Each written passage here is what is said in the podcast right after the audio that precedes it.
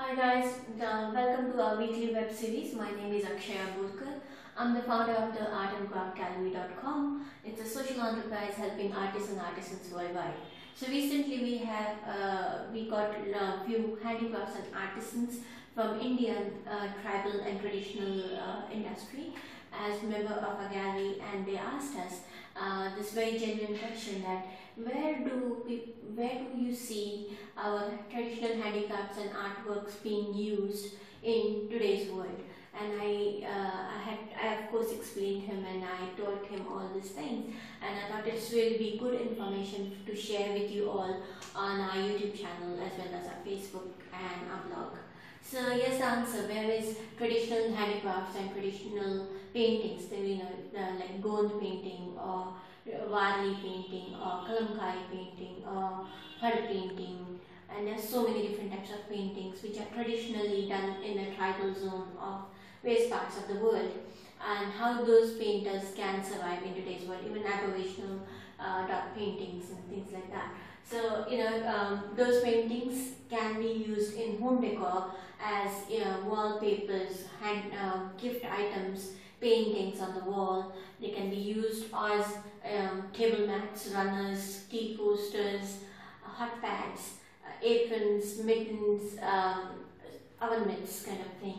And there will be like so many different products that we, where you can use it in a home decor. Uh, people also use those arts in fashion industry.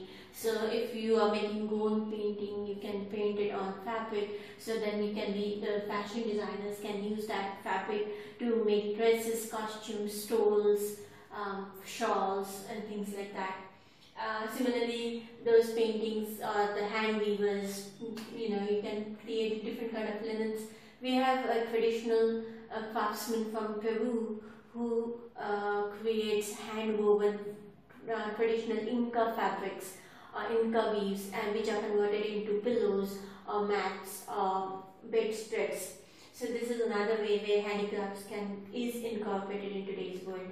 Similarly, handicrafts, uh, people things like leather craft, um, what else? Jewelry making, um, bags making, uh, quilting, patchwork and things like that are used in accessories industries for making a bags versus leather shoes, jewelries, um, you know.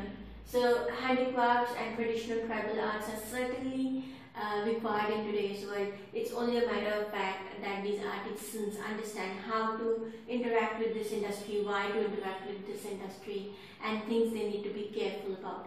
So these are the three extra questions we are going to answer you in this series. So watch out for this series completely and understand the importance of handicraft and artisan. So next time you see a craftsperson, eh, give them a platform, make them understand that they are doing more than just creating stuff. They are contributing to a bigger industry in a whole. Um, if you have any questions, any uh, comments regarding this video or anything related to the arts and craft industry, please leave a comment below this video and we'll get back to you. Thank you so much.